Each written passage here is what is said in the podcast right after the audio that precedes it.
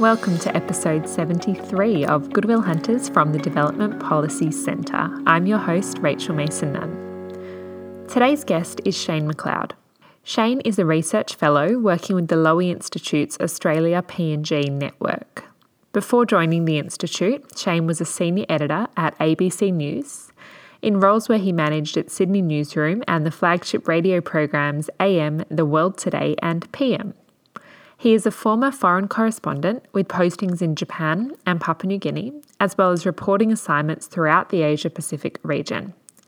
He has also worked as a journalist in regional Queensland, Melbourne, Sydney, and Canberra. As we go to air today, PNG has two confirmed cases of COVID 19. Whilst the first case was brought in by a foreigner who had recently arrived in the country, the second case is of a Papua New Guinean. In this episode, Shane and I discuss the relationship between Australia and PNG since independence in 1975, including whether Australia is in fact an embarrassed former colonialist. We also discuss, as we have on a few podcasts now, whether aid to PNG should come at the expense of aid elsewhere, and how much of our support for infrastructure and other sectors is driven by increasing competition with China. Then, of course, we address COVID 19 in PNG as well as Cyclone Harold, which has already hit Fiji and Vanuatu. We discuss how misinformation and fake news have impacted PNG's response to COVID 19. We also discuss the ongoing needs of PNG, including economic assistance and balancing concerns about health with concerns about economic growth. Shane is firmly an optimist when discussing PNG and believes the country has good reason to be positive about its future.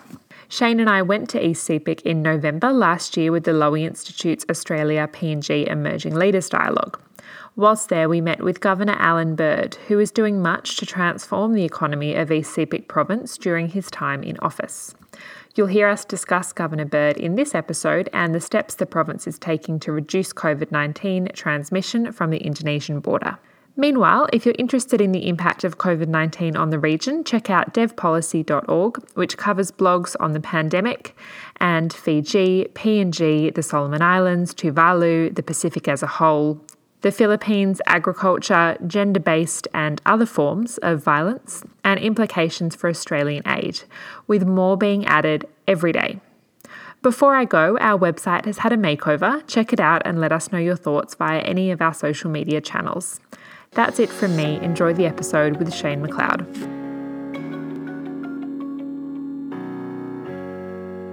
Shane, thanks for being on the show. Great to be with you. Your colleague and friend Sean Dorney refers to Australia as an embarrassed colonialist in regards to PNG.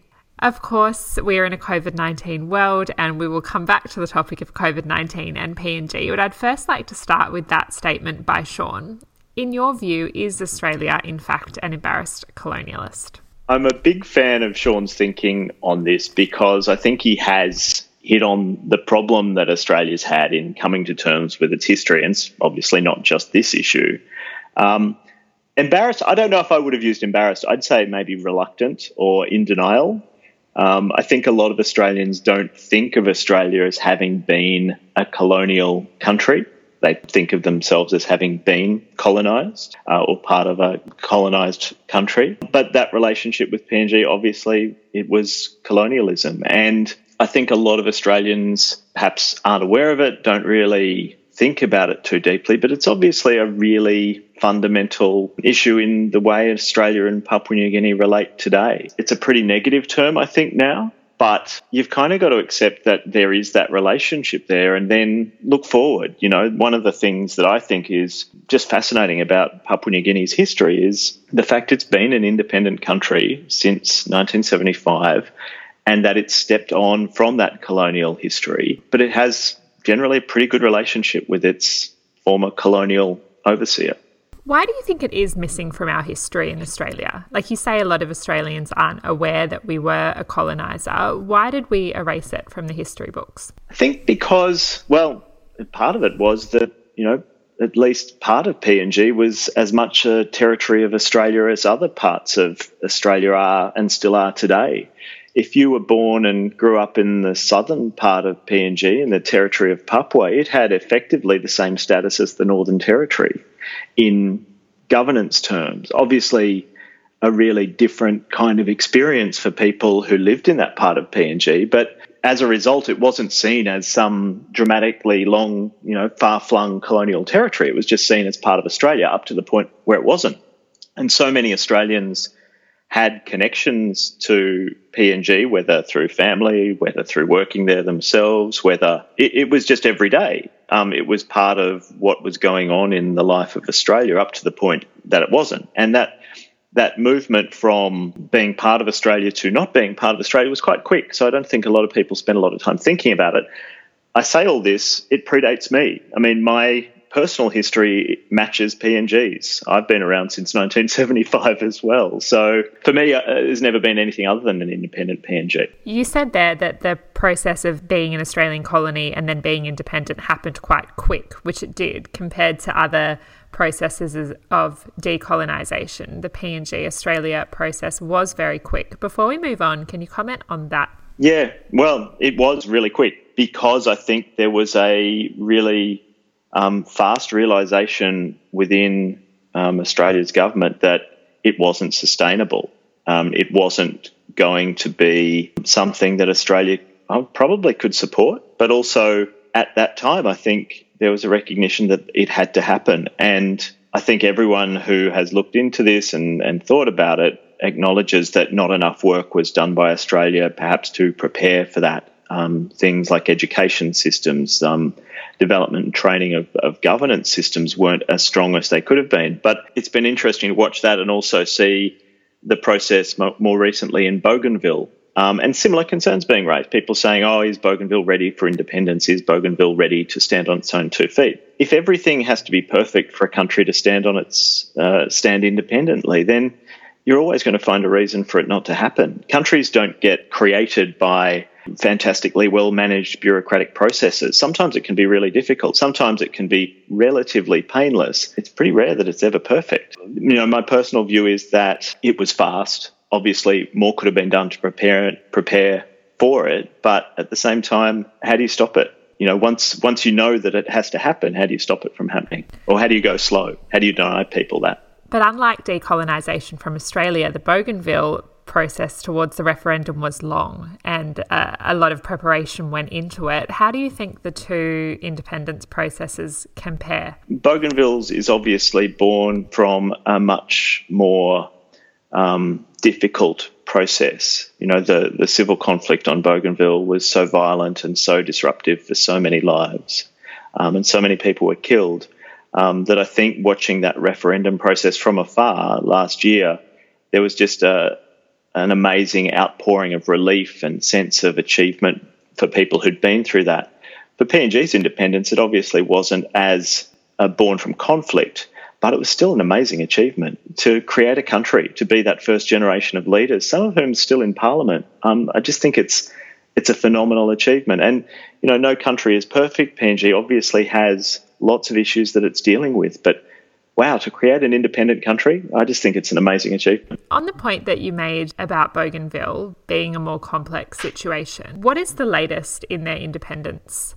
Process? And is it clear yet whether or not they will become an independent territory? It's sort of stalled a bit amidst um, uh, coronavirus. One of the big challenges right now is that there was meant to be another phase of politics on Bougainville happening in the middle of this year, which was elections for Bougainville's House of Representatives. There's a court challenge going on. The incumbent president, John Momis, is seeking to overturn term limits so he could potentially run again as president. And as someone who's been involved in Bougainville's um, politics and its independence for so long, there is a view among some on Bougainville that it would be great to have someone of his stature leading the country through this next phase of negotiations with PNG over independence. There's also a separate view, obviously, that um, he's done two terms. The constitution set down that presidents could have two terms, so it's time for him to step away. So there's that court challenge going on. Um, it's it's to be resolved, and that will solve that political issue. But then separately, we've got the state of emergency that's been imposed for coronavirus, and that's stopped the writs for the election being issued at all. So there's a lot of uncertainty about politics on Bougainville, who will be leading the negotiations with PNG to come,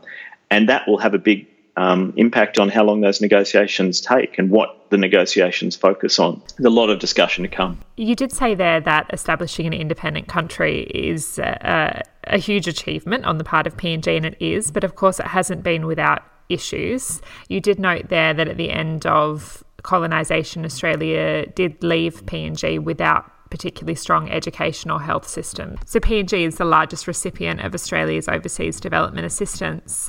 However, funding to PNG has come at the expense of some of our other bilateral aid programs in Asia. Is it reasonable that aid to PNG has cost us aid to other countries? Yeah, good question. I think aid to PNG has to be maintained above uh, a lot of other priorities for Australia's government, but I also think aid can't just be about your immediate neighbours and it can't just be about you know one area of your country's relationships with the world. So Australia has the the resources. Australia has the uh, capacity to do more, and Australia's national interests do extend beyond our immediate region.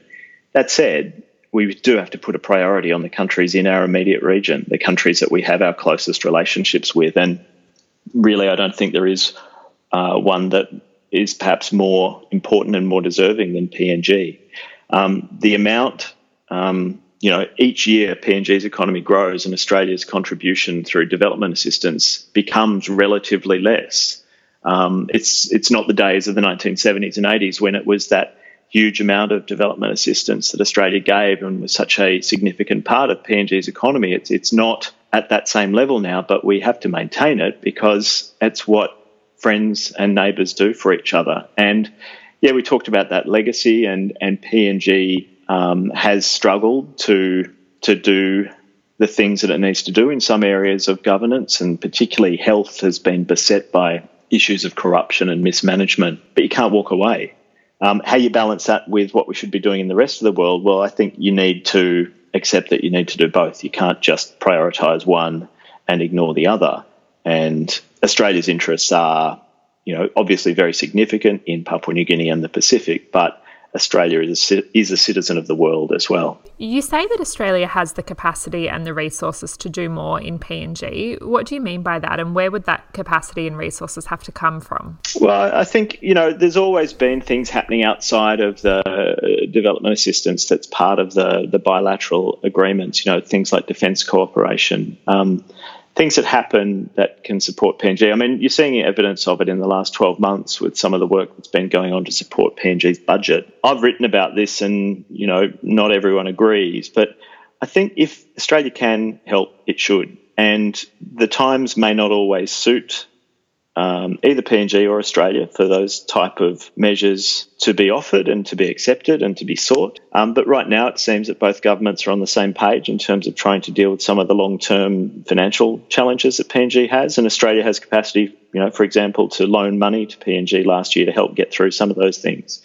Um, Australia should do those things. It does, you know, it, it complicates things. It complicates um, the relationship, it means that you're talking about things that can be quite difficult. So, you know, for example, at the moment, the PNG government is talking to the IMF about um, assistance with its finances, and you, you will no doubt see some ideas being put on the table that are pretty unpalatable to a lot of people in PNG. Things around foreign exchange, for example, and and big changes in uh, governance of state-owned enterprises, that type of thing. I think reflects the growing complexity and sophistication of that relationship between PNG and Australia is that the governments can talk about those sorts of things. Maybe not agree, maybe they agree now, but maybe there's a change of leadership down the track and there's not the same thinking, they're not the same relationship. You've got to have those conversations regardless and keep having them because that's what you know a, a, high level relationship looks like. There's also talk of Australia providing budgetary assistance to PNG in the wake of COVID nineteen. Is that correct? Uh, I'm hearing about that. I mean, it, it may be done through multilateral organisations, but it's definitely something that I think is being discussed at the moment. And Scott Morrison, I think, has raised that prospect uh, with the G20 leaders that developing nations will need help to get through this. Australia refers to China as a partner in the region and uh, appears on the surface to be committed to finding opportunities to work with China. And yet, some of these investments that we're discussing, such as budgetary assistance, seem to be in direct competition to China. How would you comment on the relationship between Australia and China and how it plays out in PNG? Yeah, it's been interesting to watch. Um, I guess really around APEC in 2018, we've seen that strategic competition, I guess, for the strength of that relationship with PNG's government and China um, taking a more prominent role in its relationship with PNG. Uh, I guess I take the view that it's appropriate for a country like PNG to be looking at all potential development partners and considering, you know, what's the best what's the best option for PNG. And that forces everyone to lift their game. And I think it forces Australia to lift its game and to think about, well, what is it prepared to talk to PNG about and what type of assistance it can offer. I think there is an element of strategic competition to it, obviously. Um, but that it doesn't have to be exclusive. And if you look at what China potentially brings to the table for PNG, there can be some complementary aspects to it. You know, infrastructure development, for example. You know, when things are done at the right price, when things are done with the right infrastructure, there, there are opportunities for countries to partner together and help countries like PNG to get the infrastructure that PNG needs for its economic development. It shouldn't be exclusive. My colleague Jonathan Pryke has written about this. I mean, the, the nature of the development relationship that countries of the world have with PNG tends to be overwhelmingly Australia. Australia is a dominant player to the extent uh, that it's unlike a relationship between a developing country and a development partner anywhere else in the world. Um, it's in PNG's interest, really, it's in Australia's long term interest that there are more countries supporting and helping PNG to develop. Australia is also very focused on providing funding for infrastructure projects, though. So is it complementary that China likes financing infrastructure or is it competitive? I think it's competitive, but that, that should lead to better results for PNG. I mean, it should result with PNG getting a better deal and getting the best financing and getting access to you know the best technology that can help it. So I think one of the challenges has been for a long time countries, you know, like Australia weren't really in for talking about big ticket infrastructure. And that was because Australia was looking in other sectors and other priorities. The consequence of that was that countries that were looking for infrastructure development didn't have as many people that they could talk to.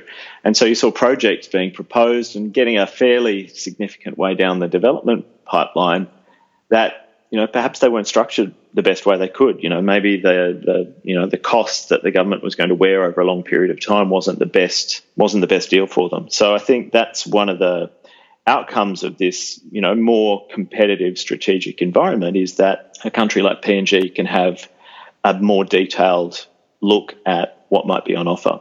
Okay, so let's start to address the giant COVID 19 elephant in the room. So, Australia has issued a level four do not travel warning to the entire world, which has repercussions for a number of sectors, but it has repercussions for the aid sector because suddenly a lot of our humanitarian workers that were overseas are no longer overseas. And this is particularly topical as Cyclone Harold has hit Fiji and bears down on Vanuatu and the Solomon Islands. So, beginning with that, what impact does the restriction on travel have for the aid sector? Just massively disruptive in the people side of things. So people have had to leave. People have had to quite quickly leave um, in positions where they were, you know, heavily involved in projects. It's really disruptive. Um, there's only so much you can do remotely as well. I think you know um, technology is getting better all the time, but there really is no substitute for those people to people collaborations that are happening. Um, an upside, I guess, is that it means that projects are very quickly localizing. So there's opportunity for those outstanding leaders in projects um, in countries like PNG to take on um, more responsibility and more quickly. Um, and that, you know, that's that's a really good thing. All projects at this point are probably sitting back and thinking about, well, you know, this has been forced on us, but what are the benefits that we can use here? And I think that's a great opportunity for so many of those talented development experts right across the region. Um, and, you know, we could be looking at a situation, for example, where countries in the Pacific are able to get on top of this virus situation because they have the benefit of being able to isolate more more effectively because of um, ocean borders and things like that.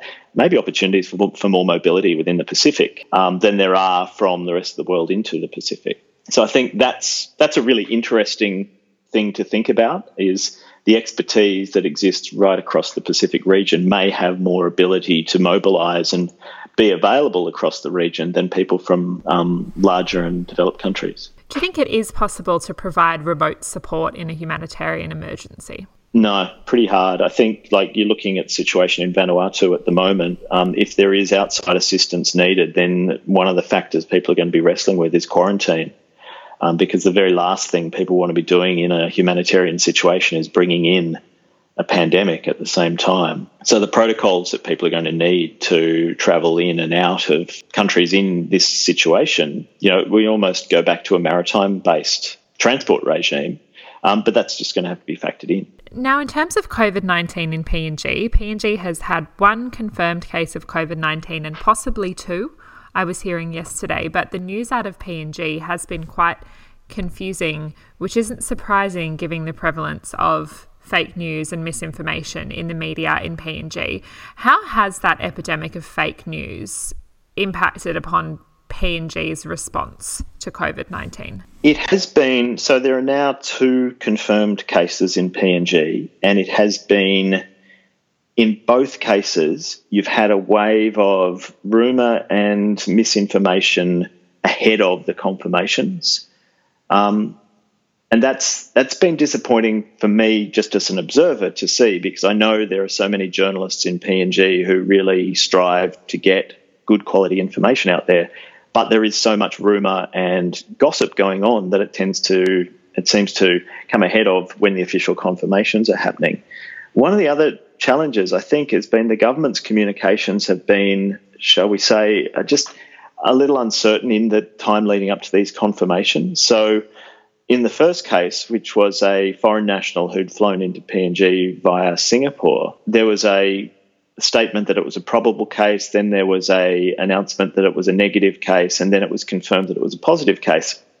All of that leads to um, that that sort of spreading of misinformation, which um, means uh, you know people start reacting, people get worried. I mean, the rumor mill kicks into overdrive in an absence of official information. So I do think that's sort of incumbent on government officials, particularly, to be as transparent as they can, but to also you know, be reassuring. And I think after that first initial case, there's been a real effort by PNG's government to to do that clear communication. Unfortunately, we saw it again with the second case in um, East New Britain province. But one of the strengths of East New Britain province is that there's a, a strong local radio station. For example, health officials were able to get on air and assure people about what was going on. Where I do worry is when you get into other parts of PNG where that infrastructure is not as strong. So, one area that I spend a bit of time thinking about is um, the media ecosystem in PNG, and knowing that a lot of those provincial radio stations are really struggling with hard infrastructure, you know, transmitters being offline, studios that aren't functioning. Um, it's really important in a pandemic like this that you can get messages out to a community in a reliable sense particularly when, you know, as the internet becomes more accessible for people, even in remote parts of PNG, alongside that goes access to social media where those rumours can spread really quickly. Has the case in East New Britain been traced back to the first case? No, no, and that's actually what's going on at the moment is a lot of that contact tracing and communities around East New Britain have been locked down while that's going on. Um, it's not clear how that this case has happened. It appears to be community transmission, and that for PNG is a particular concern. You know that if if COVID nineteen is spreading within the community, then that's that is a real problem for PNG. But you can see that this isolation, contain, track strategy that PNG has available to it is perhaps its strongest defence against this. It's that ability to lock down transport links, that ability to get people to stay in their home villages. People are relatively self sustaining in those areas, so you can then send in teams and try to isolate cases and identify how much further the virus has spread. PNG's big challenge is its border with Indonesia. And you've seen in the last couple of days some big efforts by PNG's government to really ramp up um, surveillance along the border and also to really identify any movement of people and get quite tough on people moving across the border. Because there has been an outbreak of cases in West Papua, hasn't there? Yeah, there are cases in West Papua, and I think you know you see the governors of the border provinces in PNG are really quite concerned about this. I'm thinking most prominently Allan Bird, who's in um, East Sepik, which isn't directly adjacent, but there's a lot of traffic to and from centres in East Sepik for vanilla trade. And I think that's where their concerns really are. For people to access cash economies, they've been going to, to and fro from Indonesia because they're able to access better prices, apparently, from some of the buyers across the border.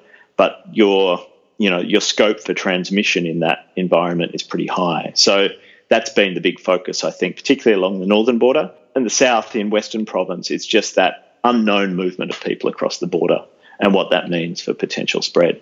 And I know Governor Bird has been quite precise in his communications. However, as you say, the broader media ecosystem can be more problematic. How do you curb the spread of fake news and misinformation, or is it just human nature to speculate and feed the rumour mill? I think the rumour mill is um, you know, part of human civilization. We all love a bit of a chat and people love a bit of a gossip. Where I think the challenge is for countries like PNG, where the media is not as strong as it is in, say, Western democracies, and you know, asterisk, you have to say in Western democracies, the media is under huge challenge as well. Um, the issue is verifiable sources. People who work in crisis communications acknowledge that they don't have complete control over the messages that people receive, particularly when you've got other channels like social media. So it's important that official sources of information are accessible and comprehensible and people can weigh them against what they're hearing through the rumour mill. The rumour mill is working at jet speed now with social media, WhatsApp groups, Facebook public groups, things like that. Things move around really quickly. You know, I've seen people commenting recently about recent leaks and gossip in PNG, people saying everyone wants to be the one to share the information. It might help if the government felt it had more control over the chain of information and people up that chain didn't feel that they needed to or wanted to share information on the way up that chain. Um, I think that's one of the challenges PNG's government has is that there is a tendency for officials to let information out that perhaps needs to be, I don't know, tested, verified, and processed through the official channels. But unfortunately for the government, it loses control of that at a fairly low level sometimes. Since mid March, there have been 1.1 billion media mentions of COVID 19. Probably a lot more now, given that another three weeks have passed since then, and that drastically exceeds any prior virus outbreaks. What is it about COVID 19 that has grabbed the attention of world media? I think it's um, just the impact of this virus being global means that everyone is talking about it. You're seeing advanced developed economies having to shut down to deal with the spread of this pandemic, and that has a huge knock on impact right through the global economy. So everyone's talking about it. The impact, you know, at a personal level so far in countries like PNG is quite low, but you're seeing PNG already having to respond, already having to do its own lockdowns and things like that. And in the absence of a vaccine, it, it, does look like these sort of measures are going to be part of life for countries right around the world for months to come. So I think you know, everyone's focused on it, everyone's thinking about what it means for them. And as a result, lots of people are talking about it. Lots of people are talking about it, and there's a lot of different responses to it. Just to come back to an earlier point you made about PNG, some provinces of PNG, I believe, have closed their borders or domestic travel in PNG has stopped. Is there a risk that COVID 19 will produce a sort of anti nationalist response? I think those sort of regional lockdowns, you know, they just build borders around what people already have a bit of a sense of. I don't think it will make it worse. Um, I think, you know, people will use them as the framework for dealing with this. And it may mean that, you know, provinces can then reopen to other provinces sooner than than otherwise might be the case. I don't think it damages PNG nationalism because I think in the end this is a crisis where the national government does have a big role to play in coordinating that international uh, assistance for PNG and making sure that a province that doesn't want flights to come in um, is able to negotiate with the national government to stop that from happening, for example. So early on, we did see some provinces start to try to impose their own quarantines and things like that during this crisis. Some of them moved ahead of the national government in that regard. But I think it probably just adds to that sense that the national government is doing its best to coordinate this. So we've talked about the impact on health systems in PNG there in terms of methods to prevent an outbreak from occurring and burdening health systems. What about economic impacts and how would you forecast COVID 19 to economically impact PNG? Well, one of the big impacts straight off has been that um, impact on development assistance and projects. I think that's probably taken a lot of just day to day money out of the economy of cities like Port Moresby. And if projects are put off, delayed, things like that, money that was going to be spent in PNG's economy won't be spent. Obviously, a massive impact on tourism. Uh, and PNG hasn't had a, a huge economic reliance on tourism, but it has been growing. And things like cruise ship tourism were starting to take off in PNG, I think you can assume that that really isn't going to go anywhere anytime soon. And what PNG has had in niche exotic tourism, you know, those amazing experiences that people can have, cultural and environmental tourism in PNG, are really going to be difficult for people to access for a while. So you've already seen some of the big resorts and the big international destinations in PNG are already being suspended and shut down. So that has a direct impact on the people who own those facilities, but also the communities that rely on them. And that you know that will be a big impact. Supply chains are going to be an issue for um, global commodities. So far, PNG's big mining projects are still in operation, and there's been no dramatic impact on them. But fly in, fly out workforces are affected. So you may see some disruption or reduced production as a result of that, which has a knock on effect for PNG's government in terms of royalties and tax revenue. And then there's just the broader economic impact of the shutdown on the urban centres. Um, business is copping it as a result of these shutdowns, and that will have a direct impact. Um, and things like markets, informal economy being hard hit as the big urban centres crack down on street sales, um, sales of betel nut, things like that, that takes cash directly out of people's wallets. And that's going to have a big knock on effect for people in urban centres and stretching out into those sort of garden producers, people who are growing vegetables and produce for the big urban centres as well. So it does, it flows right through. Um, when you get down to the individual level, beyond the urban centres, it probably doesn't have a massive impact on people in the subsistence economy. But their ability to access the cash economy, I think, will be pretty heavily hit you have a lot of friends in PNG. What's the mood from them? And when you speak to them, are they more concerned about the health impacts or the economic impacts? Uh, I think at the moment it's health. I think people are quite worried about health impacts. It, it really, it really is important. I think for PNG that as much as can be is done to keep the virus suppressed and out of PNG because the health system will really struggle with a wave of respiratory illness. Um, it already struggles with so much day to day. So I think people are really focused on the health side of things, um, but the economic side is going to be tough. People who work in business and things like that. That said, there's lots of innovation. You know, people will find innovative ways to make money amid something like this. So, you know, I, I don't discount that capacity. But I think right now people are worried about health. They're worried about what this what this means if this gets um, into wide circulation in PNG, and what that means for them and their family, elderly relatives, and things like that. So, to close, people who've worked in PNG long term, like yourself, tend to fall into two camps the, the pessimists and the optimists. I think I know the answer to this, but, but which camp would you fall into?